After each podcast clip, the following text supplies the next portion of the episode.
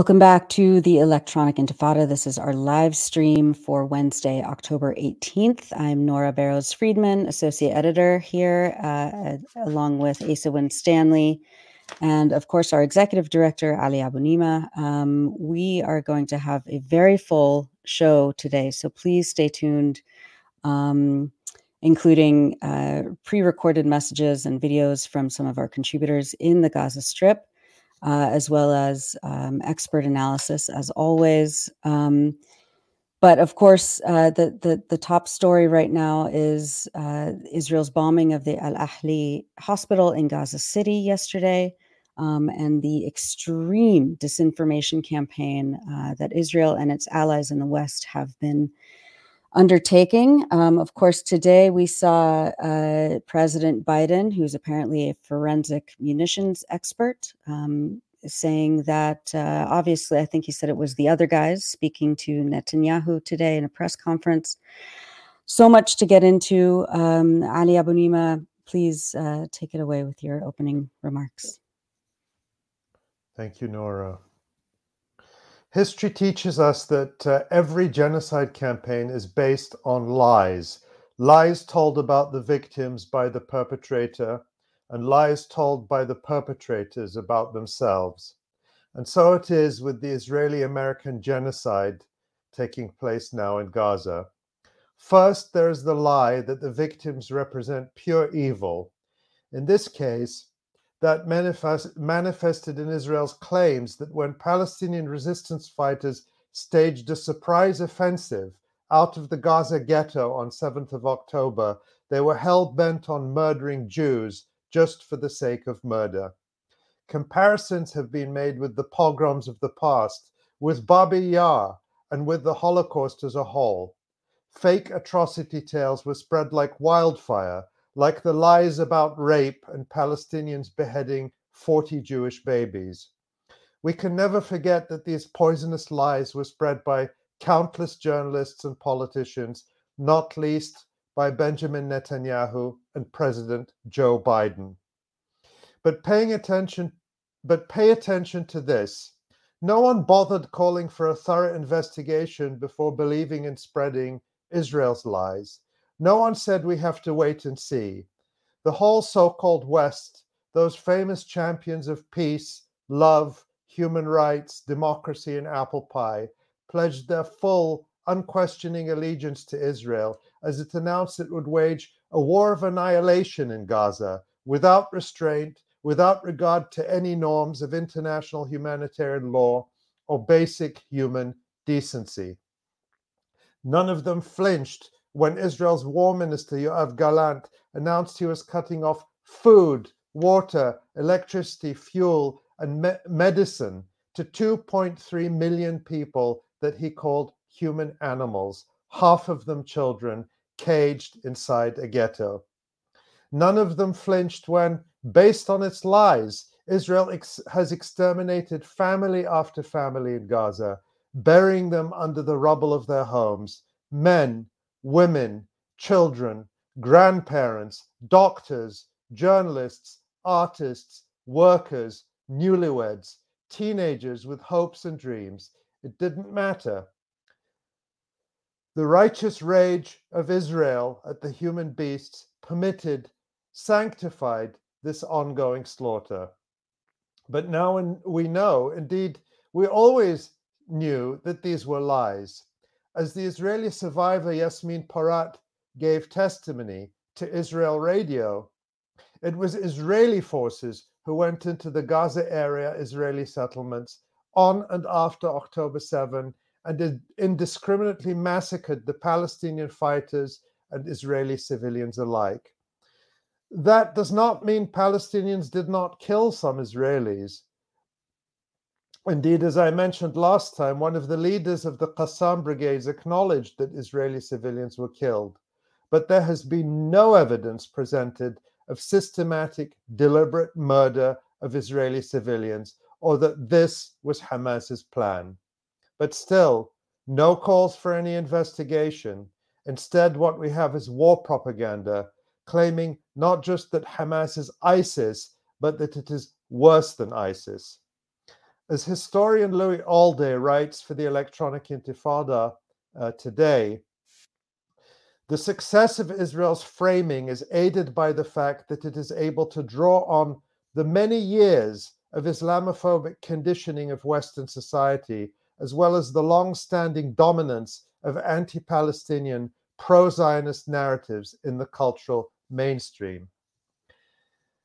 Many of us who lived through 9 11 and its terrible aftermath can immediately recognize the same pattern of incitement and demonization, which enables not just the Israeli massacres in Gaza, but crimes like the killing of six year old Wadi al Fayoum in the Chicago suburbs, who was attacked in his home along with his mother by their landlord, who was shouting, You Muslims must die. Now, here we are, the day after an unspeakable atrocity, the attack on the Al Ahli hospital in Gaza City, an absolute horror that, according to the health ministry, killed at least 471 people. Again, the bodies of mothers and their children, fathers, brothers, the sick, the disabled, people who had come seeking shelter in what they thought would be a safe place, torn to shreds. Immediately, Israel's spin machine went into overdrive. Official Israeli media accounts put out a video they claimed showed a misfired Islamic Jihad missile hitting the hospital, and then they quickly deleted it. Another official Israeli representative actually took credit for the bombing of the hospital, but justified it by saying Hamas had been using it as a base. That claim, too, was quickly deleted. But Israel is sticking to its story despite the fact that no Palestinian rocket ever caused such death and devastation. Israel claims that over the years, tens of thousands of rockets have been fired by Palestinian groups. Altogether, they have killed perhaps three dozen people in more than 20 years, and the damage they do is minuscule compared with what happened at that hospital. Here's a video verified by the Washington Post that shows the explosion at the hospital. Let's take a look at it.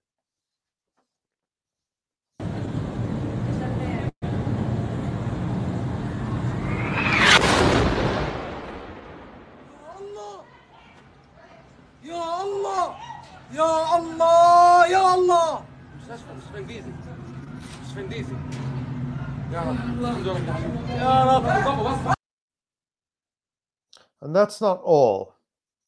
The American Friends of the Episcopal Diocese of Jerusalem, which fundraises for Al Ahli Hospital, which is the only Christian hospital in Gaza, said that the hospital's diagnostic cancer center was already struck by Israeli rocket fire on the 14th of October, injuring four of its staff. Yusuf Abu Rish, a senior health official in Gaza, told Al Jazeera yesterday that the day after Al Ahli was attacked on Saturday, the Israeli military called the hospital's director and told him, We warned you yesterday with two shells and, or- and ordered the evacuation of the facility, as Israel has told some 20 other hospitals in Gaza that they have to evacuate. Israeli political and military leaders have made numerous statements indicating that all of Gaza's 2.3 million people are the target of its campaign of extermination, and they have used language declaring their intent to commit genocide. And let's recall that in previous confrontations, Israel blamed misfired rockets for strikes that killed civilians, only for its investigations, only for investigations to later determine that the Israeli military was responsible. And none of us can forget the international outrage uh, in May of 2022 when Israel put out a video that purported to show Palestinian gunmen uh, who are res- uh, being responsible for the killing of Al Jazeera's Shireen Abu Akleh in the West Bank. And as we all know, that video was quickly debunked by Israeli human rights group B'Tselem and numerous other independent investigations that determined that it was an Israeli sniper that killed Shireen. Even though Israel and the United States ultimately admitted Israel's responsibility, no one has been held accountable for her killing. Although Israel's propaganda blitz after the hospital massacre did not convince seasoned journalists and close observers and quickly fell apart under the merest scrutiny, it did serve its purpose, the same purpose Israel's lies always serve to muddy the waters in order to shift blame and create a media narrative of uncertainty and controversy, just as they did in the case of Shireen Abu Akleh even if Israel has to eventually, sometime down the road, admit its responsibility, by then it will be too late. It will have already been seared into the minds of millions that Palestinians did this to themselves, or that we can never really know. Israel's lies serve another purpose too. By involving us all in an argument about who did this particular massacre, as horrible as it is, Israel is managing to distract from the horrifying other major massacres of which it is very proud. Just on Tuesday alone, Israeli airstrikes targeting residential buildings killed at least 28 people in Rafah city, 40 people in Khan Yunis, and 21 people in Khan Yunis's Emirati neighborhood. The fatalities included people moving southward in compliance with the Israeli military order to evacuate the northern Gaza Strip, according to the United Nations. And just take a look at this tweet from Netanyahu bragging about bringing down entire apartment buildings without warning and frequently with entire families inside.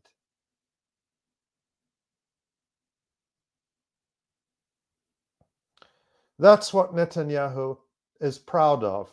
Israel hasn't denied its massacres all day and all night for 12 days that have killed more than 3,000 people and maimed thousands more. They're proud of them and they're demanding more of them.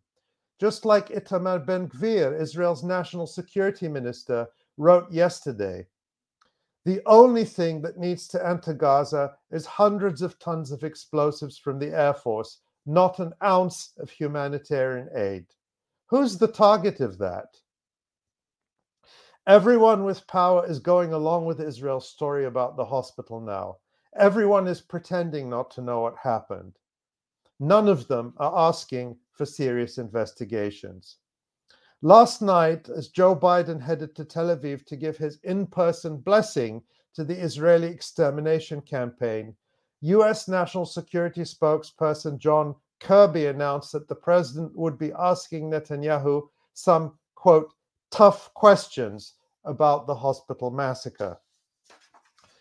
He'll be asking them as a friend, as a true friend of Israel, Kirby added.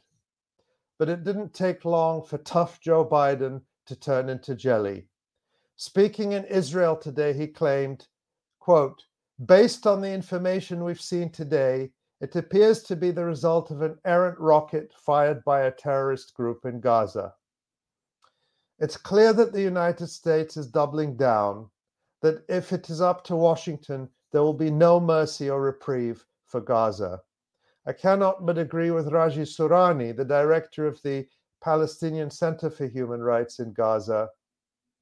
He says, "Shame on US pres- shame on US President Joe Biden to cover up such large scale massacres and be complicit in doing the second Nakba against the Palestinians.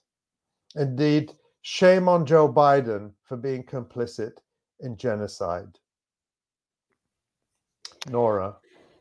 Thank you so much, Ali.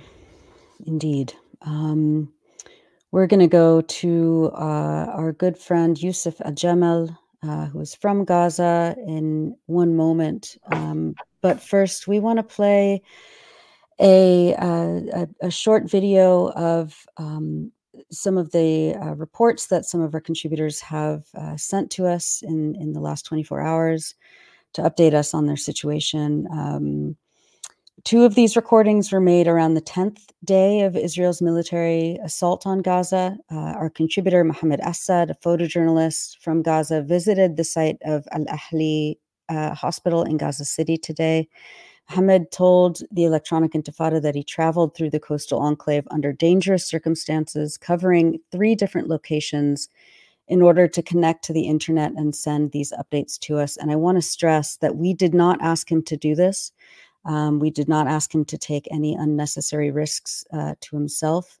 Um, but he files uh, this report first, and then we hear uh, an audio message from our good friend and contributor uh, Ahmed Abu Artema, who is one of the co-founders of Gaza's Great March of Return. And then we hear from another contributor, uh, Asil, who is uh, also in Gaza City and sent her report. So let's go to that video. للأسف جاءت مجتمعة هنا يسقط القناع يسقط القناع عن الوجه الحقيقي للاحتلال الإسرائيلي الدامي وكذلك يسقط القناع عن الوجه الأوروبي والأمريكي الذي أشبعنا شعارات عشرات من السنين عن حقوق الإنسان. تراه يتباكى على قطة أو طفل أوكراني سالت دماؤه ولكن هذه المرة الدماء الفلسطينية ولا ننسى القناع العربي الذي تواطأ وطبع نيران هنا لا زالت مشتعلة في المكان. بعض الأهالي أتوا لتفقد بقايا أشلاء أبنائهم لأن معظم العائلات هنا تحولوا إلى قطع من اللحم المتناثرة تم جمعها في أكياس. بقايا أطفال وبقايا نساء وبقايا رجال وعجزة كذلك لم يرحمهم الاحتلال ويشاهدهم بكل دقة عبر طائرات الاستطلاع التي تحلق في السماء وهو يعرف ويعلم جيدا ما الذي يستهدفه في هذا المكان. هنا المستشفى المعمداني بغزة.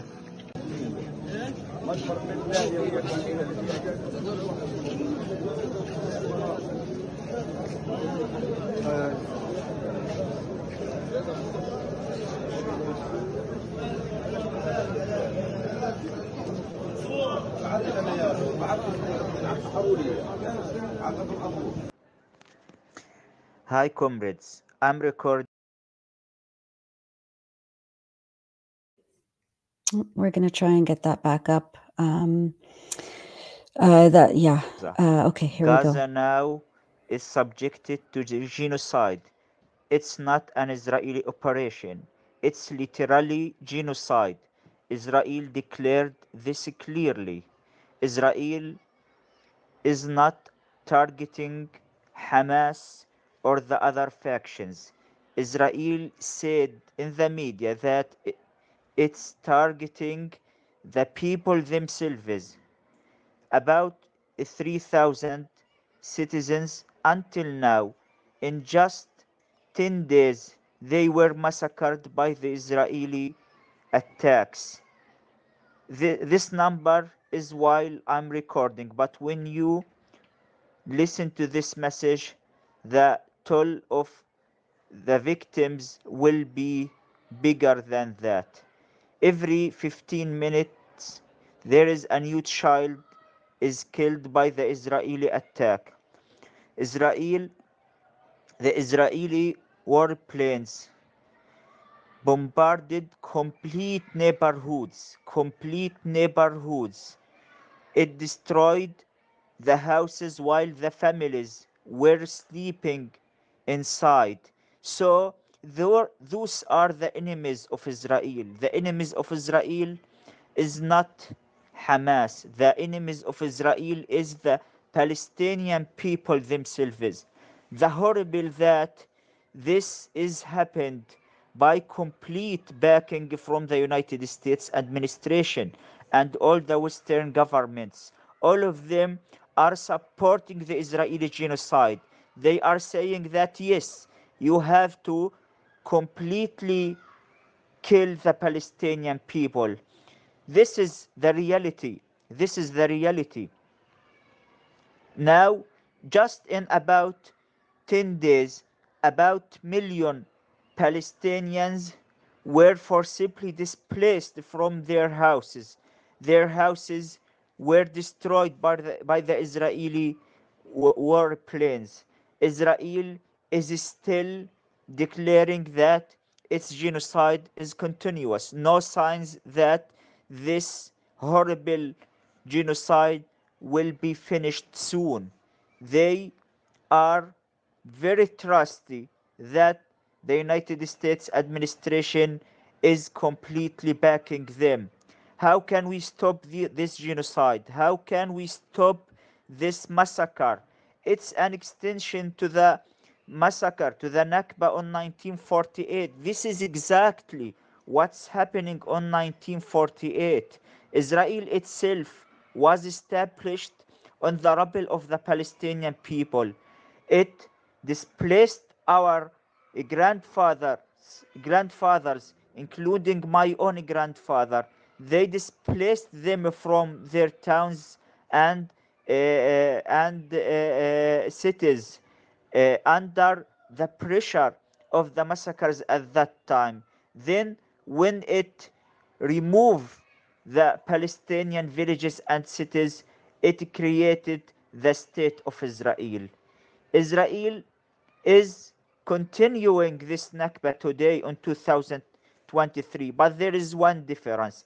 The only difference is that the Nakba today is by video and by voice. All the world is watching this genocide. So I, I, I- don't have any word to describe the horrible situation in Gaza now. There is no food, there is no water, there is no supplies. Uh, The, the hospitals cannot receive more patients or more injured people. Israel is destroying the hospitals and the schools. How can we stop this genocide? It's the time that all of us, that all of, of you, to uh, protest, to organize very huge demonstrations and say, We are the peoples. We are the peoples who believe in freedom and dignity for everyone. We are the peoples who resist this regimes regimes of genocide and apartheid like the Israeli regime and this regime must be ended if it's not be ended this means more massacres more tragedy more children and women will be will be uh, uh, uh, killed by this Israeli uh, genocide regime. So please, this is the historic time. This is the historic time to show our strong support not only to the Palestinian people but to all the peoples around the world. If we allow for the injustice to be committed in one place, so it will happen in the other places. Uh, Please, this is the time, this is the moment. Every single day we late in expressing our anger and demonstrating against this, this genocide. This means more families are wiped out, more children are, are be killed. Uh, Please, this is not our only Eh, eh, our, our- our our only battle as Palestinians. They are trying to to to bring to us the same fate of the native people in America and in the other places. This is not or th- this is not our own battle. This is your battle. This is our common struggle. This is the, the struggle of all the peoples, all the free people against the colonial powers. Please stand with us. Stand in the right side of the history. During the Israeli aggression, the situation in Gaza has become dire. Israel has severed our access to fuel, electricity, and food. This blockade has paralyzed all facets of life, with our healthcare system on the brink of collapse. My family and I had to relocate from our home in the western part of the Gaza Strip to the south when the Israeli occupation declared its intent to demolish the neighborhoods in the north. It's hard to fathom that 1.1 million Palestinians are under such threat with hundreds forced to flee without knowing their destination. Gaza lacks shelters. No place is truly safe. Every entity, be it children, women, civilians, hospitals, or even UNRWA schools, is vulnerable to attacks. Uh, that uh, was the voice uh, of Asil Musa, our contributor in Gaza, uh, along with Ahmed Abu Artema, and uh, of course Mohammed Assad, giving us that um, eyewitness report from Al Ahli Hospital. Um, and I, I want to thank Tamara Nassar, of course, behind the scenes for compiling that together. Uh, Yousef Aljamal, um, I want to bring you in. You're a researcher in Middle Eastern studies and the author and translator of a number of books, uh, including um, your co author of A Shared Struggle Stories of Palestinian and Irish Hunger Strikers. Uh, Yousef, you are from Gaza. You grew up in Gaza. Your family is in Gaza. Tell us, um, tell us about uh, what has happened uh, the last uh, week there for for you and your family. Thank you, Nora and um, Ali. Um, so for the past eleven days, you know, Israel has been uh, bombarding the Gaza Strip, including my refugee camp, in Nuseirat, where um, almost 600,000 Palestinians uh, sought shelter and refuge at UNRWA's um, schools. Uh, today, Israel bombed an UNRWA school in Maghazi, in Maghazi refugee camp in, in, the middle area where my family lives. My sister lives in Maghazi refugee camp and killed six Palestinians um, at least.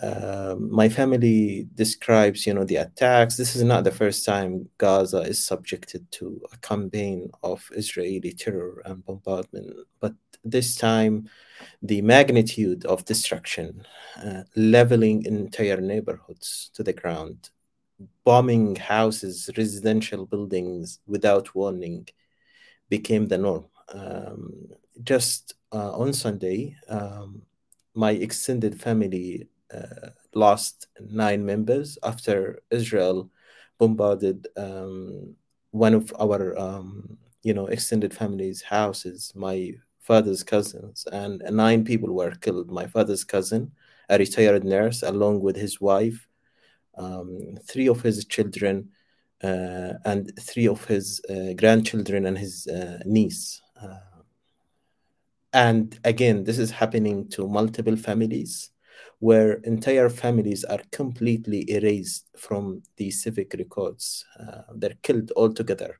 because Israel bombs houses without uh, warning. In my refugee camp yesterday, uh, in Nadi, uh, Abu Zubaydah, Derbashi, and Timraz families' houses were completely destroyed, while people were still inside. Dozens of people, um, especially you know in Nuseirat, where a lot of people have evacuated Gaza City uh, and northern part of, of, of Gaza to the south as per the instructions or say the threats of the Israeli army. A lot of houses are crowded. My family's house is very crowded. We have multiple um, family members from different parts of even Nuseirat itself. Uh, there, there is no place that is safe. There are a lot of people who are, you know, crowded in one place, and then Israel comes and bombs the house on the top of its residents, like without any warning which leaves entire families, you know, killed and removed from the civic uh, records. Uh, Israel doesn't shy away from targeting schools, uh, hospitals, um, even bakeries. Uh, bakery was bombed in, in my refugee camp today. Uh, two people were killed, and it's one of two bakeries in Nuseirat refugee camp that serve 100,000 Palestinians. And Israel is doing this intentionally. They're doing this intentionally. They know what they're doing uh, because they want to uh, cut, you know, bread supplies uh, from Palestinians who um, flee, you know, fled from um, the northern and the uh, Gaza City parts to the south uh, as per their uh, orders, depriving them of, of bread uh, as basic as that. I mean, Israel's uh, security minister, defense minister, sorry, uh, has publicly bragged about shutting down fuel, internet, uh, and water uh, services to Gaza. Uh, and I think this is a continuation of what happening what, what happened in 1948, as Ahmed Abu Artema said. Moving to the south was also something that my grandparents had in 1948 for them to be safe. And they ended up as refugees in gaza. They've been living in gaza as refugees for 75 years. And now they're asked again to move further to the south.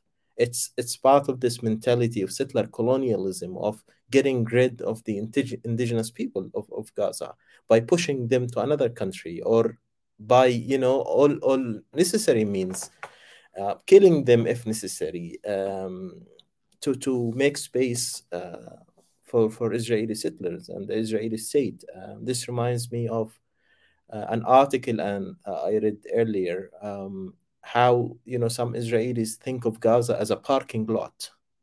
They wish that Gaza could be turned into the biggest parking lot in the world. This is this this genocidal mentality um, translates itself in Gaza today, and I'm not surprised. Yousef, um, I often think about uh, that day uh, 10 years ago, just over 10 years ago, in May of 2013, when I had the uh, the honor to visit uh, you and your family in the Nuseirat refugee camp, and your mom prepared a wonderful lunch for us in your house. And um, I think about how much at home I felt and how the atmosphere was no different from any Palestinian community. Uh, if you were to go to Jordan or to go to the West Bank or to go to Lebanon, you would feel the same warmth. You would feel very much at home. And uh, I often reflect that it's simply an accident that uh, you were born in Nuseirat refugee camp and I was born somewhere else. Our positions could have been the other way around. It's simply a, a an accident, and uh, I cannot imagine the uh, utter horror that the people in Nuseirat camp are, facing. And I'm and so I just want to ask you: Are you able to stay in contact with your family? How are they doing? Uh, we know that Israel's stated goal is to break the people, to force them to surrender, to force them to turn against the resistance. Is that working from what from what you can tell?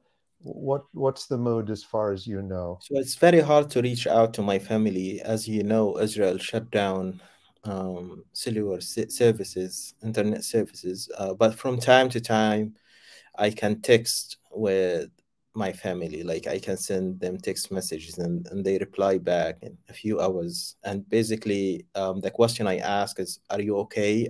Are you still alive? And then they would reply and say yes we are still alive.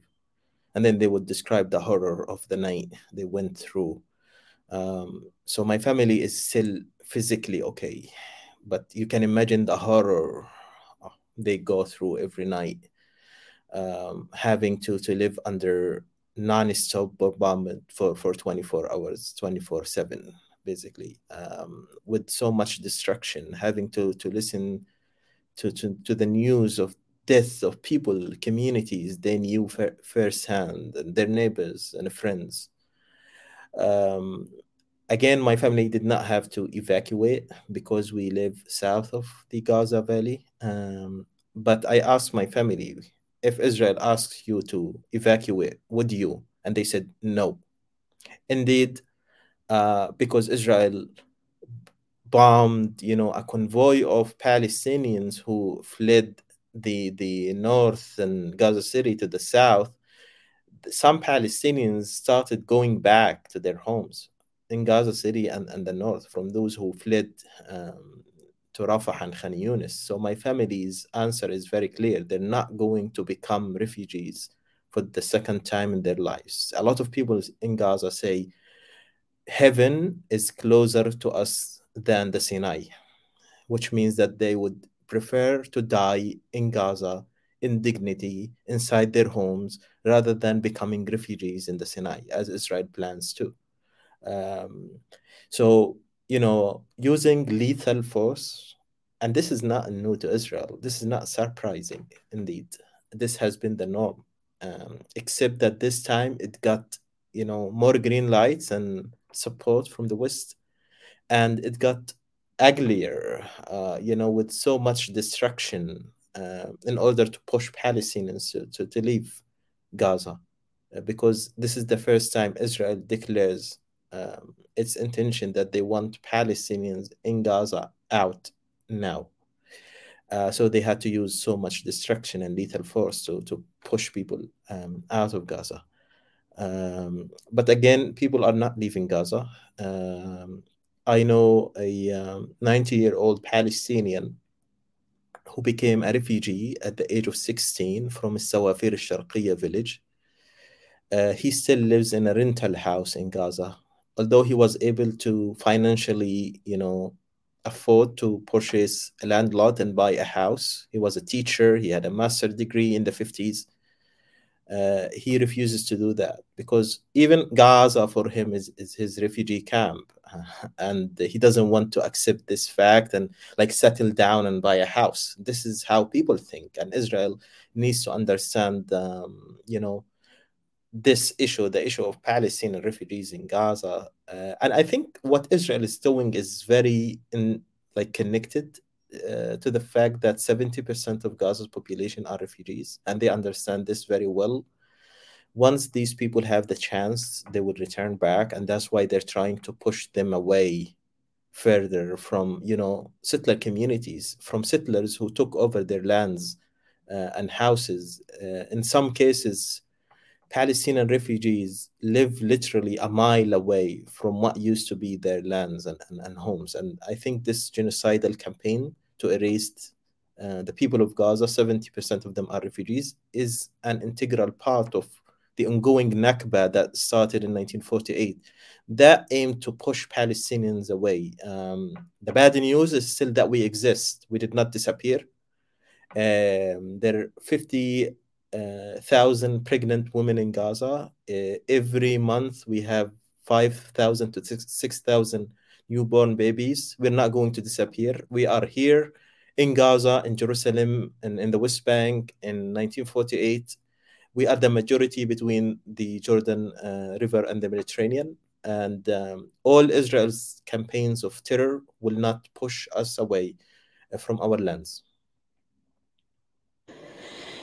Yousef, uh, we know you have to leave in, in a few minutes, um, but I just wanted to ask about uh, what you're hearing about uh, your family and your community uh, in Gaza, their uh, ability to access water, food, um, basic uh, necessities and supplies. I mean, we're we're hearing reports of um, you know people having to give their children polluted water or seawater um, because the fresh water, of course, is uh, unavailable. And and this is even, you know, this is also not a new thing. In the last, you know, 16 years at least, uh, Gaza, 97% of Gaza's uh, water is undrinkable um, because of the destruction of infrastructure, the deliberate um, uh, destruction uh, by Israel on the Gaza Strip. T- talk about how people are able to, if they are, uh, access clean water and food. So, as you said, 97% of Gaza's water is unfit for human consumption, and this was before this um, genocide started. Uh, with this genocide, the situation got even worse, especially that uh, electricity is off most of the time, too. So, without electricity, a lot of people cannot even pump this unfit for human consumption water uh, into tanks. Um, so, for people to, to survive, they have to purchase water. And a lot of these water desalination private water desalination facilities are not working now because of uh, you know electricity outages. And again because of access people cannot leave their houses. These like tanks that distribute clean water um, that people buy cannot move and drive around gaza. It's very risky so a lot of people do not have access to water. Uh, my sister told me um, on the seventh day of the aggression that she did not shower her kids for seven days. Uh, so it, I saw uh, a post on, on Facebook. A friend of mine uh, Tamer Hamam from, from Gaza, he, he said, We got to the stage where we, like, say, children first when it comes to water. So we give water to children, and then if we have enough water, we we give to, to adults. Uh, so this is the situation: starvation, and uh, and you know this reminds us of this you know genocidal mentality in 1948. Um, they're Palestinian refugees who lost their lives while having to flee um, their towns and villages in Lid and Ramle because of the lack of water. Uh, I remember this Palestinian who built um, a water fountain in the memory of his grandmother who passed away while you know leaving her village at gunpoint because she did not have access. She was uh, you know deprived of, of, of water. And this is this mentality of poisoning even Palestinian water wells in 1948. It's a continuation of this, so that people leave because without water, you know, water is life. Um, then people will, will have to think about you know survival. Um, but again, as I said, uh, people in Gaza are very resilient and they learned from the past that they will never become refugees again. This is something that no one chooses to become. Um, in fact, uh, just six years before my refugee camp became my refugee camp in 1948 and 1942, a thousand Greek refugees became refugees in Nuseirat uh, when Nazis in, uh, invaded their island. Uh, and they stayed in Nuseirat for uh, for a year before they were able to go back to, to Greece. And this is a reminder to, to every one of us that this is something that the Palestinian people did not choose. Um, but then now we have to deal with the, this genocidal government in, in Israel, led by the most right wing, you know, politicians in Israel's history. Um, the message that we have as Palestinians in Gaza 70% of people in Gaza are refugees. There are eight refugee camps in Gaza that we are not going to become refugees again. Yousef Jamal, you're a writer and scholar, um, and we are and a contributor to the Electronic Intifada. We're so grateful um, for you and your work and um, for giving us um, your testimony today. We'll have you back on very soon. Thank you so much. Thank you, Yousef. Thank you. Thank, Thank you. you, Yousef. Thank you so much. And we're going to bring on our uh, our analysts, um, our analyst gallery here. Uh, Jon Elmer, of course, is a journalist researcher. He's been joining us uh, on most of these live streams. Uh, and Abdaljawad Omar is a, an academic and lecturer at Birzeit University in the occupied West Bank. Um, before we go to you, Jon, I want to um, I want to hear from Abdaljawad about um, the situation in the West Bank, which has been completely overshadowed as all eyes have been on Gaza. Um, there have been uh, numerous Israeli invasions, uh, pogrom attacks by Israeli settlers.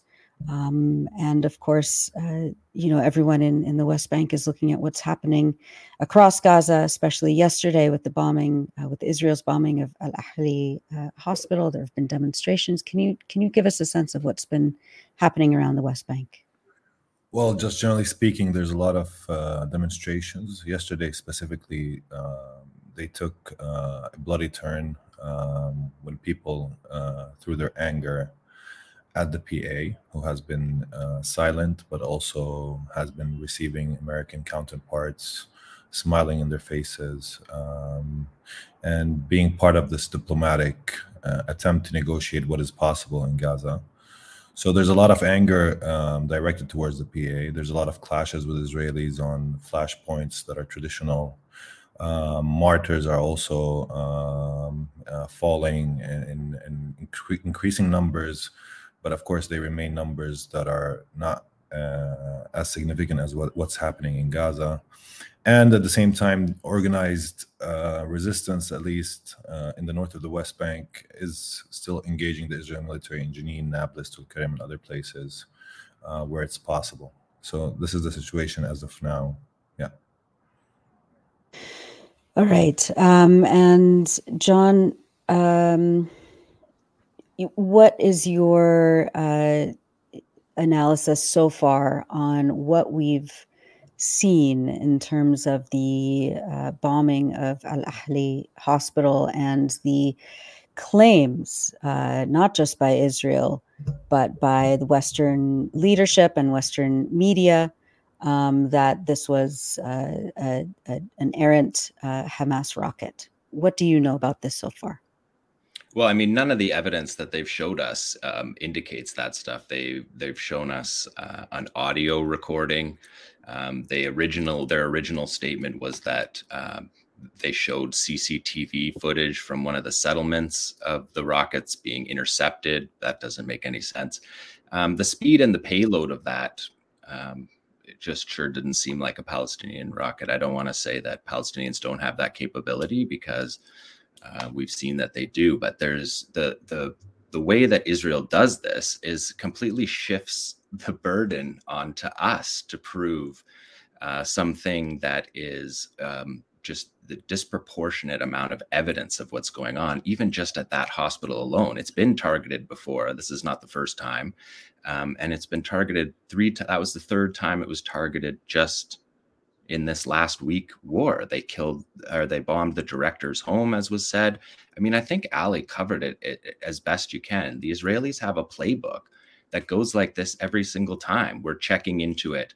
It wasn't us. Well, it was us, but they made us do it um, you know, it was us, but look at this grainy footage, which they haven't even got to the grainy footage part yet. Part of the solidarity mission of the United States was to send over um, surveillance equipment, um, surveillance planes. The Israelis, I mean, every report that we just heard from Gaza, you can hear the buzz of the drones overhead. They have the capacity to show evidence, um, but but then you just get this just really callous like my uh, our team didn't do it kind of stuff from Biden as if that's that's the point as if the targeting of this hospital where people um, you know are today the hospitals are running out of uh, fuel for their generators. We're getting to the point of no return for people um, in in the way and then the focus gets shifted off to us to debate with these tiny little pieces of evidence. Um, that looks like every Israeli airstrike that they put out in their snuff videos um, constantly. Look at the snuff videos compared to that the Israelis put out um, compared to what we've seen of the rockets. But also, just to, to note, the rockets are still being fired. The Israelis were able to find multiple examples of rocket barrages around that time being fired simply because the Palestinians have constantly been firing rockets despite 10,000 airstrikes, despite thousands of people killed. Um, you know, despite this vaunted Israeli, um, you know, striking of Hamas targets, quote unquote, that we hear about every day. They've been striking these targets, yet there's rocket barrages constantly. The Knesset's meeting in bomb shelters. Blinken and, and Netanyahu are having meetings in bomb shelters. I mean, this is the stage before airlifts, is when you're having your meetings in bomb shelters. So I think that we need to sort of, um, you know, keep the focus on that. I, I don't, I don't, I can't bring you any evidence from a strike in the Gaza Strip that can prove something that hasn't already been said. So I just want to say that um, the people have have uh, talked about the um, you know the targets the, the, the attacks on hamas are supposed to be hitting hamas targets that are debilitating their military capacity and the proof in these rocket videos is that that's not true. Palestinians are still able to defend themselves 11 days in um, with rocket barrages that have almost the entire country of israel running to bomb shelters constantly. Uh, jon um, the footage we showed earlier of the the Israeli strike on the Ahli hospital, um, there's a lot of people saying online that it sounds like one of the uh, American bunker buster bombs that Seymour Hersh was talking about in his article. Um, are you familiar with those weapons, and can you speak to that at all? No, I no, that wasn't one of those. But there, people have been talking about JDAM kits, which are basically just guidance systems that are put on Israeli weapons, and they can put them on all of their munitions. Um, but yeah, the speed uh, and the payload um, doesn't match Palestinian rockets from everything that we've seen. And, um, and I, I do want to challenge uh, or, or, just come back to something you said earlier because I want to make sure that you uh, that you're talking clearly. You said that that Palestinians could have that capability, but I, I want to challenge that because we've never seen any Palestinian munition that can cause either that number of deaths or that size of an explosion. And I'm talking about the video we showed earlier when I was speaking, which the Washington Post says it has verified, you know, geolocated to be of the bombing of the hospital. So Palestinians certainly have a whole range of different weapons, but I mean, the, to, is, according to Israel, tens of thousands of rockets have been fired from Gaza into Israel over the years, and we've never seen anything like that. And and by the way, we can say that there have been cases because we follow these things very carefully, where very tragically there have been cases of rockets from Gaza falling short and killing people in Gaza. There have been cases where Israel has said that happened where it wasn't true, where it was actually Israel that did it. But there have also been cases that have been uh, investigated by independent and Palestinian human rights groups, and they found that indeed, tragically, there was a Palestinian rocket that fell short and killed Palestinians within Gaza. But in no case has it ever been on this scale. It's been you know, three, four, five people being killed, which is horrifying enough, but not dozens or hundreds, and not with this kind of explosion. So I, I just wanted to sort of clarify that. We've never seen any any Palestinian group possessing something like this. Is that is that correct? Yeah, we haven't seen that used. I meant to say that I don't want to say that they don't have the capability and then they show the capability and then it's our credibility that's on the line when really we're watching war crime after war crime happen in the Gaza Strip. No, nothing that we've seen matches that. Can you imagine if those were Palestinian rockets? Can you imagine how the Israelis would react if those were Palestinian rockets, if that's what it looked like? Um, no, it, it's absurd, and it shifts the entire um, you know credibility issue onto us versus onto the person who carried out the massacre. Um, and, and, to show an audio clip of of two random people talking, um, it's ludicrous, and I, that's what I mean to say. I mean to say that it's ludicrous, and I think Ali, your story on it um, covered it perfectly well. I don't know that I have any expertise to add to that other than no, we haven't seen anything like that. Can you imagine if we saw that rocket capability constantly on Israel? Um, it just doesn't match with anything that we've seen. The Palestinians don't have the capacity to put hundreds of, of, kilograms of payload into their missiles. It's just not how it works. But we don't know that. The, the Palestinians don't say to us, our rockets don't have that payload capacity into them because it's not their responsibility to tell us that their rockets are are good or not. Um, and so we don't have that hard evidence. Um, there's no there's nothing that we have ever seen in videos that matches that whereas there's all kinds of things we've seen in videos that match that israeli strike and they're carrying out thousands of other ones identical to that all over the gaza strip killing thousands of people inside their homes. And the scary part about it is what we were talking about last show. This, these kind of concentrations of people seeking shelter, like are seeking shelter in that hospital, um, that's what gives rise to these massacres. People are in the UN schools, packed into the UN schools. Any errant shell on a UN school um, you know, or let let alone targeted shells, right? Like the the the the massacre um, mathematics just go up so much when you have so many people crowded into these spaces every single inch people are talking about sleeping all over the grass outside of that hospital Um, it, it's just the crimes are all around, and and we're forced to um, you know to And- try to find pieces of evidence. and it's so and it's so it's such a dilemma because part of the way this this this this narrative or this discourse functions is that you know Israel which has openly threatened hospitals that that has already attacked dozens of healthcare facilities in Gaza killed dozens of healthcare workers. This is has been documented by the World Health Organization uh, and has uh, you know and and uh, has attacked specifically that hospital in recent days shelled it threatened it and this is the episcopal diocese of jerusalem that is is saying this because this is an anglican uh, hospital. Uh, as i mentioned the only hospital christian hospital in gaza um, and yet somehow we're supposed to believe that Israel wouldn't do this, that this is somehow out of bounds when they have assassinated senior doctors in their homes with their entire families. They are attacking ambulances. Uh, the uh, this morning we were hearing uh, reports about how the ambulance the, the the rescue teams are being attacked. When when a building is brought down and they're trying to rescue people the rescue teams are attacked.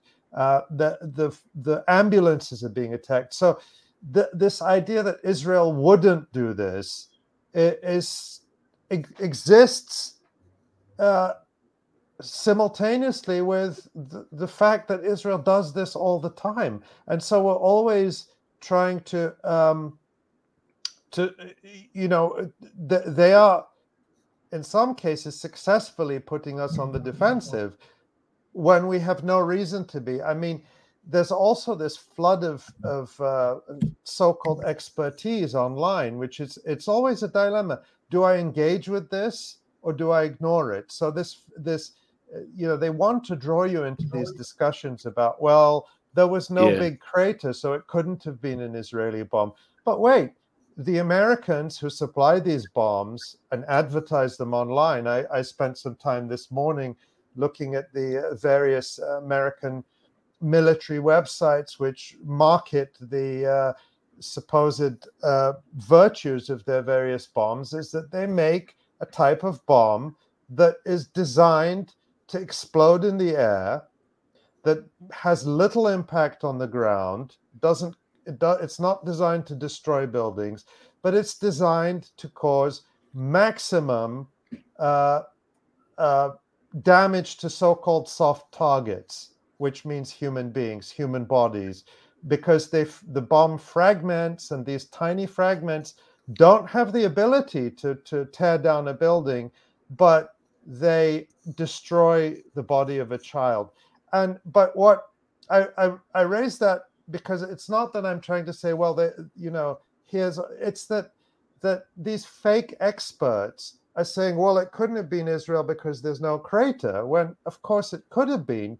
And the point is, no, you, you know, there's this pretense now. Everyone is acting. I mean, even the UN Secretary General, Antonio Guterres, who, by the way, until yesterday refused to call for a ceasefire, uh, and countless other officials said, "Oh, we we condemn the blast, we condemn the explosion," without saying who dropped the bomb, without saying who was most likely to drop the bomb, without saying who has been dropping bomb after bomb after bomb, massacring family after family proudly.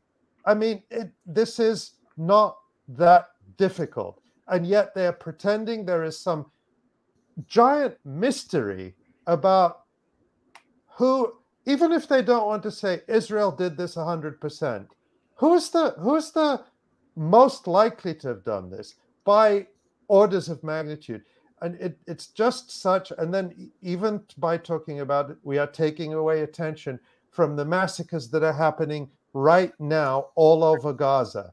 And so it's that that constant uh, battle against the misinformation that is designed to stop us from also talking about what is actually happening. I, I Yeah, just we- wanted to reflect on that. Yeah, and we know that this is part of Israel's very conscious psychological warfare strategy. And I want to bring something up on the screen that um, reflects on this, which is the um, the censored Al Jazeera TV series, um, the the lobby, the lobby USA. And in that film, you know, which we don't have time to get into the whole story of it, but the, it was basically it was an undercover investigation that was done by Al Jazeera, and in that there was a, a, quote that really reminds me of exactly what we're talking about: this dynamic of having to respond all the time. The head of a group called the uh, uh, an operative of a group called the Israel on Campus Coalition in the USA, uh, who worked in very close coordination with the Israeli Ministry of Strategic Affairs, described how I mean it's it's a different arena because it's the US arena of the, the solidarity movement, but he's talking about a very similar dynamic where the student activists for Palestine, Palestinian students and their supporters, would be constantly attacked by him and other pro-Israel groups by putting up disinformation about them, saying they're anti-Semitic and so forth. And they spend all their time trying to respond to it. And quote, BAME said, they either shut down or they spend time responding to it and investigating it, which is time they can't spend attacking Israel. It's psychological warfare. It drives them crazy. So, you know, a, a different arena, but it's a very conscious strategy that they carry out. Indeed, um, and and speaking more about that strategy and the impetus uh, behind it, uh, Abdaljawad, can you talk a little bit about what what goes in, in into planning the kinds of attacks that the Israeli military is enacting right now in Gaza. Um, you know, whether it is a hospital or it is a bakery or it is 15, 20 story apartment buildings. Um, what what goes on uh, psychologically think, here? I mean, um, to speak about Israel's current mode of operation, we have to remember something very important that one of the the driving forces in the Israeli military in the past, specifically uh, ten years, was how to turn the Israeli army into an efficient killing machine, um, specifically using its firepower. But how to integrate that uh, killing machine with intelligence, but with another form of of war, which is amplifying what we call the fog of war, amplifying what we call trickery. You know, it goes back to Sun Tzu and and how to commit a massacre without you know being held responsible for it is something that Israel is now um, amplifying and enacting on the Gaza Strip. We saw some of that in in 2019. I think maybe I'm wrong with the with the date when uh, Hezbollah uh, avenged one of its uh, uh members who was killed in Syria or Lebanon. Sorry, um, uh, on the borders, and they they you know they did this whole show where the army uh, took supposedly injured soldiers to Rambam Hospital, and even the doctors were part of that. Um, you know, showcase to to tell Hezbollah like you've actually hit the target when they actually didn't really injure any soldiers in that uh, specific incident, and we're seeing it more clearly with the Al Ahli Hospital uh, case study. Is that it is actually showing us it's it's it's a strategy that is created to on the one instance to to create um, you know deep impact within the Gaza community um, to commit a massacre without being held responsible politically for that massacre and at the same the same time as you as you all said is to is to push us on the defensive in terms of trying to prove what's happening my fear here is that this is just the start of it no, it's not only um, you know one incident. My fear is that this is just the start of this form of warfare that is being enacted on the Gaza Strip, and it's slowly going to desensitize a lot of the people in the world as they see these controversies being talked over and over again. So I think that in terms of the Palestinian solidarity movement, I think in terms of all those concerned for Palestine and for the genocidal attack on Gaza right now happening, we should be very careful and very very be very aware of of of, of this new tactic um, this new form of warfare.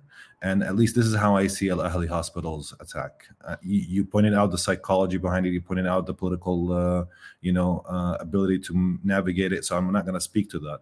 But that's my main worry is that we're just seeing um, the start of it. The second thing, the last thing I'll say about it is that in the beginning, I think there was kind of this wait and see moment for for Israelis. They didn't really uh, go on the defensive. After only a couple of hours, they started claiming that this was a you know a Palestinian uh, misfired rocket. So they were also testing the reaction in the region, testing the reaction in the West Bank, testing the reaction on the international scale, seeing what would actually commence if we start to, to start heightening up the form of massacres that are happening because until now we saw like the, the, the targeting of large buildings um, houses homes uh, but we haven't seen this targeted concentration of people within a hospital within a christian hospital the only christian hospital as you pointed um, in the gaza strip. So they're they're trying to amplify uh, their air bombardment and i think for me reading this i think it's it's a it's a it's a it's a well thought of strategy on how to commit a massacre uh, without being held responsible for it and yeah. if you think about so uh, the the reaction i mean one immediate reaction was that uh, mahmoud abbas withdrew from the summit uh, with joe biden and Sisi of Egypt and King Abdullah of Jordan that was scheduled in Amman. And then Jordan pulled the plug on the summit, um, which was the only thing that uh, they could have done, in my opinion, because otherwise th- they would have been giving. I mean, I don't want to absolve them because to a certain extent they still are giving Arab cover to uh, this Israeli genocide. Um, by posing with Biden, by allowing Biden to um, look as if he is engaging in some kind of diplomacy when the only purpose of his visit is to give even more green lights to this massacre. So um, I'd love to hear your assessment of uh, how you see the bigger regional reaction. And is that it? Is it just more statements or? is there any kind of turning point here where the Arab states, uh, let alone others, are actually going to go beyond uh, their their usual uh, just verbal their, their lip service to Palestinian rights?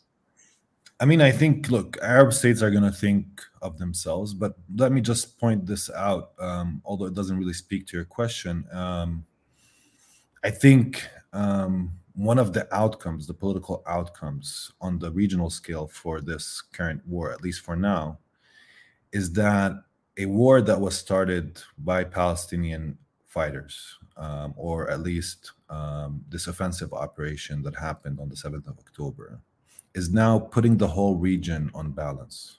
So, for the first time since 1973, perhaps, we have such a situation. Um, I think this is one of the major successes for this operation. That is, it's actually that Palestine is not only relevant, Palestine can disturb and disrupt the whole region, can even impact the global international economy if a regional war erupts. So, what we're seeing in terms of diplomatic moves comes within this context.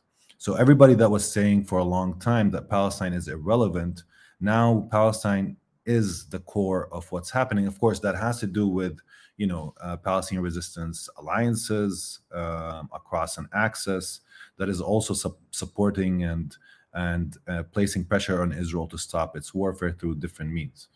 So um, this is this is one of the major outcomes, and I think Arab states at this moment, the Arab states allied with the U.S. and allied with uh, uh, with Israel as well, are also afraid, specifically Jordan and Egypt, because Jordan and Egypt will have to um, think about the possibility. This genocidal talk is really serious. This ethnic cleansing campaign that is going on is really serious, and that, they have a, a, a new major exodus of Palestinians from the West Bank or from Gaza into their territory.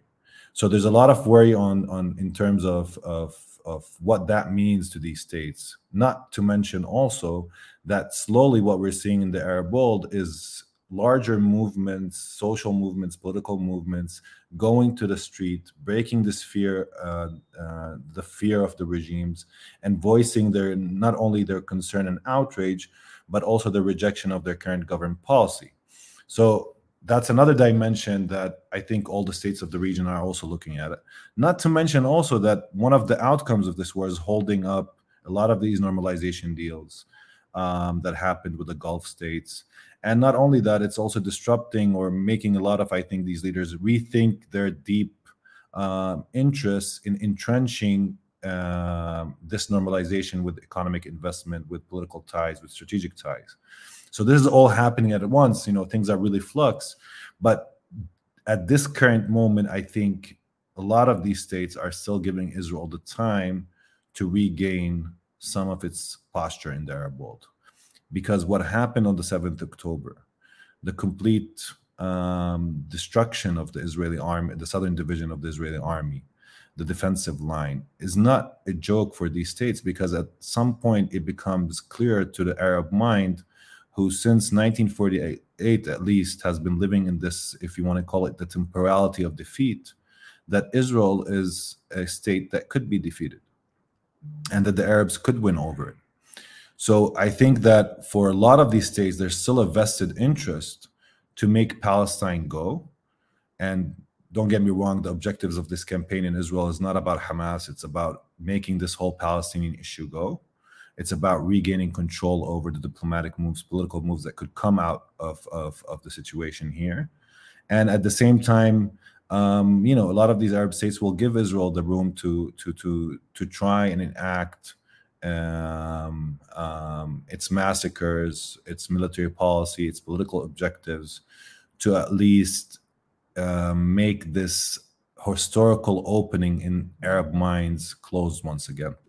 But I mean, you know, just uh, I'd like to push you on that a bit because I think that what happened on October 7th was historic. It did really destroy the myth of the Israeli army. And by the way, there was a very significant statement yesterday that has gotten much less attention than I think it should have. And I'm going to pull it up. and Tamara, if you're uh, uh, if you can pull up um, Maureen's uh, update. Our colleague Maureen Murphy, who does these brilliant daily roundups, which are so comprehensive. I mean, these are just the kind kind of briefings that I think, um, uh, you know, uh, government leaders should get because she's so comprehensive in that. But um, one thing uh, that has gotten little attention here is um, a statement yesterday from um, the Israeli army spokesperson who said that um, we are preparing for the next stages of the war. We haven't said what they will be. Everybody is talking about the ground offensive. It might be something different. Uh, that's um, Israeli army spokesperson Richard Hecht speaking during a briefing with reporters. And so that is very, to me, is very significant because, as Maureen wrote, it looks like they are uh, walking back or uh, maybe walking back the ground invasion, which we had been led to expect is imminent and inevitable and is an essential part of their strategy. So I'd, I'd love to hear what, what Jon thinks about that too uh, in a moment. But my point here is that the, the, the, Israelis do not appear eager to go in to a um, to a ground war here.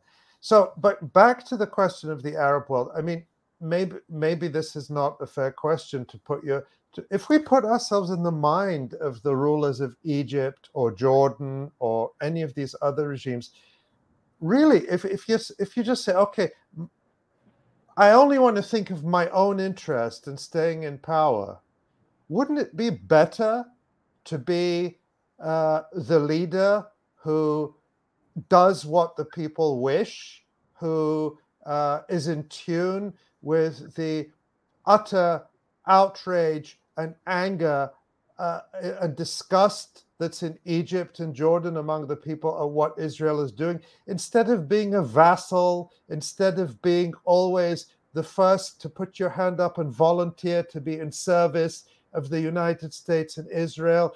And then the arguments we always hear is, oh, you know, it's economic. Who else is going to give us aid? But there are other options. I mean, there's a, there's a big world out there. You, uh, you know, whether it's Jordan or Egypt or another country, they can have ties with with uh, other regional other regional powers, with China, which is eager to invest in in countries across and is doing so. So, in other words, it just seems to me at a certain point, it becomes totally self defeating to maintain this posture of we are the slaves of the United States no matter what.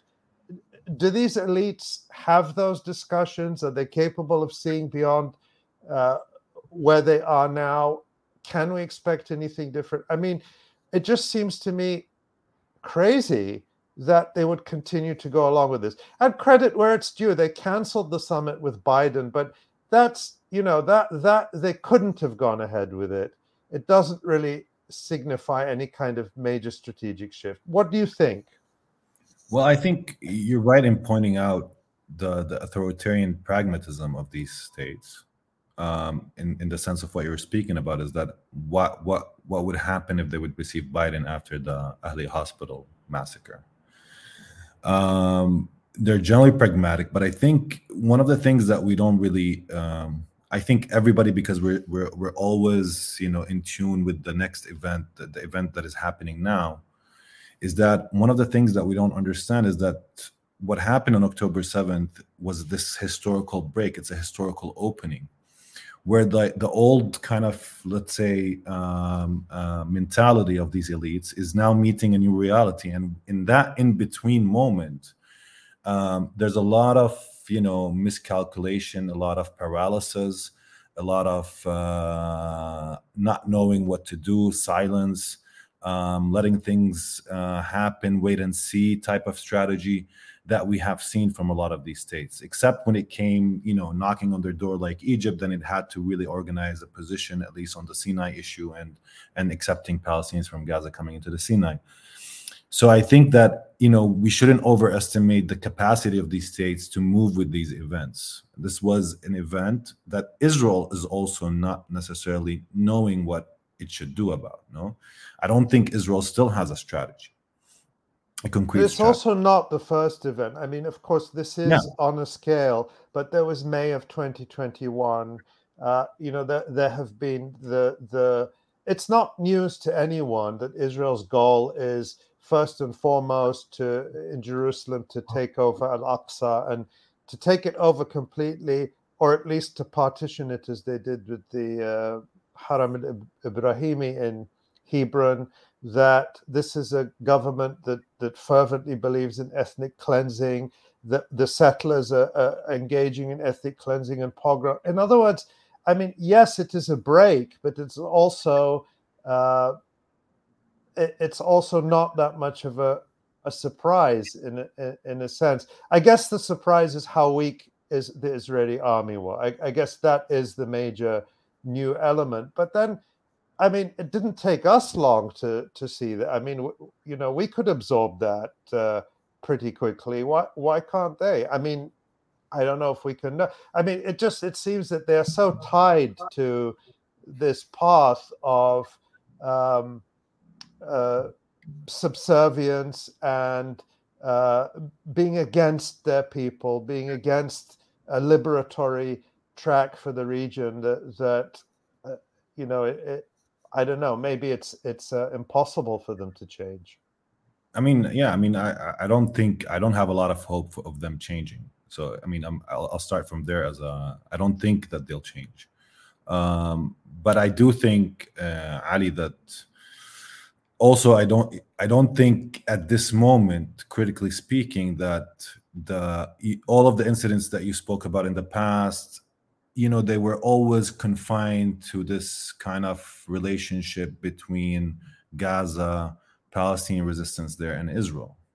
And I think this is why the component of the region be, being brought in here is fundamental to how these Arab states are also thinking about the situation. This is not only a give and take between um, um, Israel and Palestinian fighters in the Gaza Strip, um, Hamas and other groups. This is also, um, you know, a, a wide regional uh, development because when you have Iran, Iraq, Syria, Lebanon, Hezbollah, Yemen, all saying that at some point they might intervene in this fight, um, then it becomes a totally different game for the region, for these leaders, and also um, for how Americans think about it, and how, also how the world will look at it. Because I think you know nobody's interested in more inflation, inflationary pressures coming in in a world economy that is al- already vulnerable.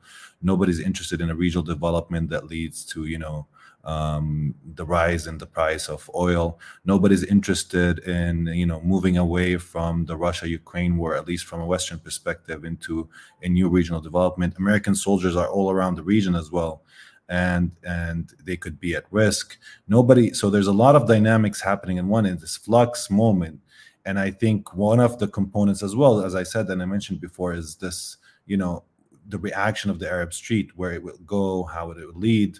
And I think because the Abraham Accords moved without a lot of rejection and resistance from the Arab populations after years of civil wars and you know being exhausted, and because you know you had these normalization deals, a lot of these Arab leaders have also felt safe in the relationship with Israel and the US, have felt secure that this relationship is, is not really now a critical point of contention for a lot of the Arab people. Either they don't like it, but they're silent about it, or they reject it, but they're not willing to go and produce any political action on that front.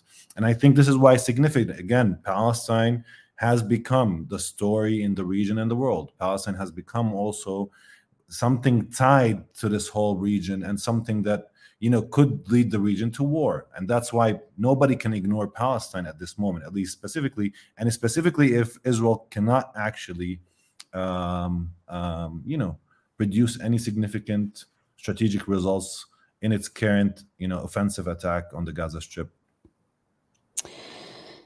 Jon, uh, what do you make of this? And especially going back to Ali's question beforehand about um, you know Israel's uh, weighing the options on now a, a ground invasion, which which uh, you know we we were being told was inevitable and inescapable. Um, what do you make of uh, what we're seeing now? Well, I think Ali's right. That was the first time. That was the first tempered statement that we've gotten since the Saturday attack that, um, you know, disabled their entire southern command and has half of the generals underground right now um, in the Gaza Strip. I I expected this cowardice. I expected bombing of hospitals. I expected this aerial bombardment. The promises of the ground war were the thing that was surprising to me. I think what we're seeing is what is is more um, what I expected. This kind of tempering the language um, it's very late into this. I think that the Qassam brigades probably assumed that the war was going to start on Saturday. Um, this kind of, and then of course, all kinds of these same experts um, were saying that it was going to happen um, within 24 hours. Then it was 48, 72, and now we're on 12 days later. Um, so I did notice that too. That was the first statement from anyone in the Israeli establishment um, that that tempered that but it's also important to remember that these are all the people that are going to lose their jobs. Um, you know, these generals are all going to lose their jobs. Um, Netanyahu's going to go down in history as the prime minister who oversaw the worst um, security failure in Israeli history. I think those guys were, you know, saying desperate things. Um, I mean, I, sh- I I laid it out in the last show the the obstacles to um, fighting urban warfare, and the record of the Israelis willing to do that is much much smaller um, than their record of bombing hospitals. Which, I mean, you could just you can find dozens of, of examples of of that.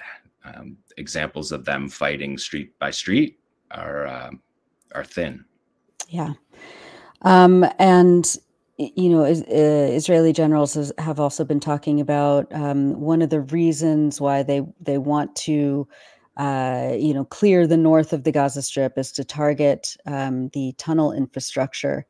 Um, what what can you say about that? I mean, what is what is Israel's goal there, and how likely would that even be if they decided, fine, let's go and do a ground invasion, or if they kept bombing? Cowardly by uh, by air.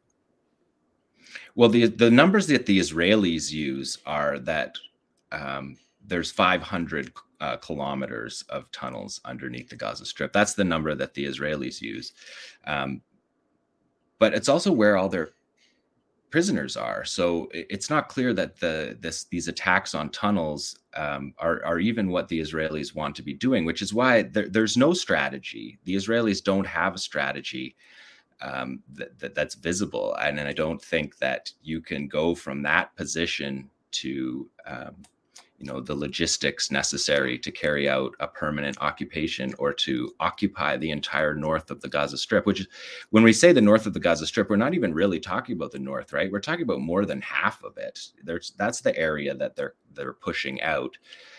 Um, yeah, I mean, we detailed it last show. I, I don't see. I see that that um, there's obviously no concern for the prisoners um, that they're talking about if they're talking about this kind of action.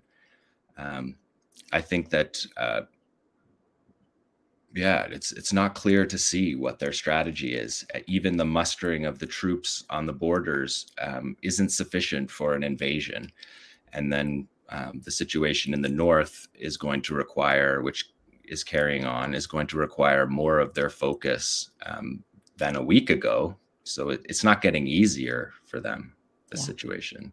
Yeah. Um, and, and I, in, I also think that yeah. that uh, you know the as time passes, the memory starts to fade. You know, the initial outrage and anger over the alleged Hamas massacres of um, uh, Israeli civilians. And I say alleged again, going back to my opening comments, it's not to say no Israeli civilians were killed or that no Palestinians killed Israeli civilians.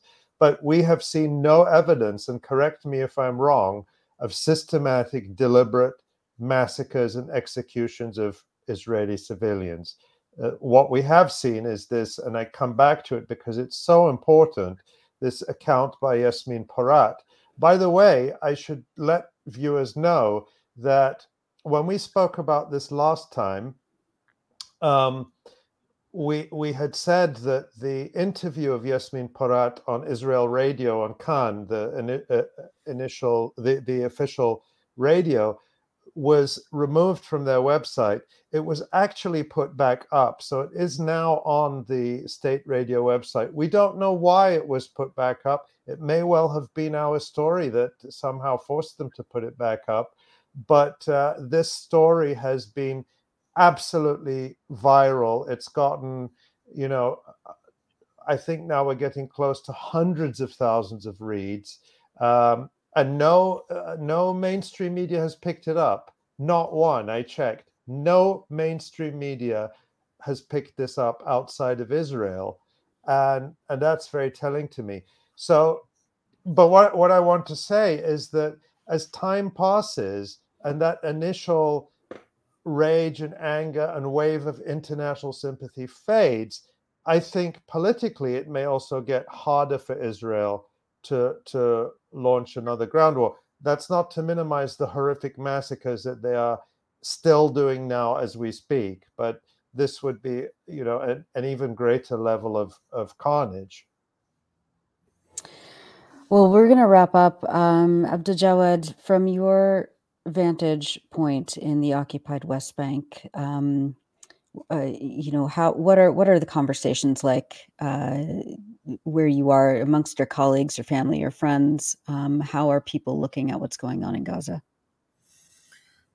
I think that um, you know the West Bank has has lived at least for the past uh, 16 years a different life than what Gaza has lived in terms of you know uh, the ability and the capacity to resist. Um, the current stratific- stratification in, in, in class, um, the creation of consumer society that is, um, you know, also very vulnerable. And um, but at the same time, I think there's a lot of conversations around um, the horror of what is happening. Um, I saw yesterday uh, my friends, my family crying um, um, when they received the news of what happened at the hospital. Um, so it's it's a very hysteric moment, if we want to call it like that, where a lot of questions are being raised, and people are trying to formulate questions that make the world more comprehensible. But yet again, every event, with every killing, with everything that is happening, um, a new question arises. So you know, people are just pointing out things and and you know uh, going there. But there's a lot of rage as well, a lot of anger at the current PA elite, at their complicity with their complicity with what's going on, with their failure to read the world correctly, uh, with their inability to be um, a political movement that respects the sacrifices that is happening in Gaza, but not only uh, respects them, that has some fidelity to the Palestinian struggle and that at this critical moment and juncture in history would actually um, shift a bit its politics or shift extremely its politics and current alignments. Um, and I think um, that is slowly uh, enraging people and threatening the stability of the PA. I'm not saying that you know we'll see it in a day or two or three, but as this war goes on, um, I think the PA is one of the biggest losers out of this war um, in terms of whether it's legitimacy, even if, let's say, God forbid, uh, we saw the total collapse of, of the resistance in Gaza, they won't have it better as well in terms of how they will perceived by the Palestinian people, betraying them as, at this very particular moment. So, and they have managed this in a very, very uh, uh, cynical unconcerned and uh, highly um, disengaged manner, um, as if they live in another galaxy, um, as a lot of people have perceived them correctly to be. So there's a lot of anger, but a lot of fear of this anger leading to civil strife, to problems, to you know this whole politics of of you know civil war and the specter of civil war that you know haunts people in the West Bank as something that prevents them from you know revolting completely at least at this moment at this particular moment. But we already are seeing the signs of what's happening at least in terms of the west bank. And this is the current picture. I mean it's war is something that you know brings out the horror and the hope at the same time. And and people shift their emotions in in, in these two directions and I hope that most people should place hope before the nightmare of war, because I think there's a lot to also uh, look forward to in terms of what uh, the Palestinian resistance has successfully um, managed to create for all of us. So, yeah. Thank you, Abdaljawad Omar, an academic lecturer at Birzeit uh, University in the occupied West Bank. Um, Ali, I know you have uh, a, couple of closing remarks, and then um, I know we want to read a couple of the viewer comments before we wrap up. Well, I just thank you for to everyone, and thank you to to all our viewers. Um, we've had a lot of new people finding the electronic intifada during these live streams, and we're very happy to that you found us and we found you. And I just wanted to introduce you to our website, which you may not have seen, we're going to put it up on this on the screen. We are a totally independent uh, publication, and you can see if we just uh, scroll down, uh, we have been publishing tremendous coverage um, uh, of this uh, horror in Gaza analysis. One of the things I'm very proud of is that our writers in Gaza continue to write, and it is incredible. They are sending us their stories via WhatsApp. Uh, if they get a few minutes of internet a day, they'll email them, but they want to speak, they want to be heard, and we're very proud that we're able to publish their analysis, their experiences as well as uh, I think some of the best analysis all over the world. And uh, Tamara, if you go back up to the top of the page, uh, up there on the left, you'll see the um, get updates. If you click on that, you'll be able to sign up for our email list, get our newsletter, get notified of the uh, when we're going to have these live streams, and also uh, a reminder that uh, we are a, com- a, completely independent publication, and so I just want to say thanks to everyone who uh, has supported us and does support us for making all of this work uh, possible. So. Uh, thank you again. And thanks again for all the messages, emails, texts. I'm sorry we can't reply to all of them as fast as we want to, but we are receiving them and they mean a lot to us. So thank you. They really do. Thank you so much. Um, and finally, Asa, let's read some of the readers' comments that have come in over the past hour and a half. Yeah. Thanks, Nora. Well, we've had, as usual, lots of support for our friends in Gaza and for Yousef Aljamal, uh, Jamal uh, who uh, was reporting from Turkey on his family in Gaza. Um, and we we've had, I mean, you know, we we had some interesting comments that we we could probably have a uh, you know a discussion show where people write in questions potentially in the future. I don't know, something perhaps to think about. Uh, but uh, we've got people, viewers from all over the world. We had thanks from Mexico. Um, lots of praise for the Electronic Intifada and all the work we do. Kind wishes to Ali and Electronic Intifada for debunking all the propaganda. Um, thank you, Electronic Intifada, for your continued force in delivering the horrific truth. Um, lots of messages like that. Yeah. Paul Meany says these Palestinian journalist videos are essentially important for their documenting Israeli terrorism against the Palestinian civilians. Thank you, Paul. Um, and we just we've had support from all over the world.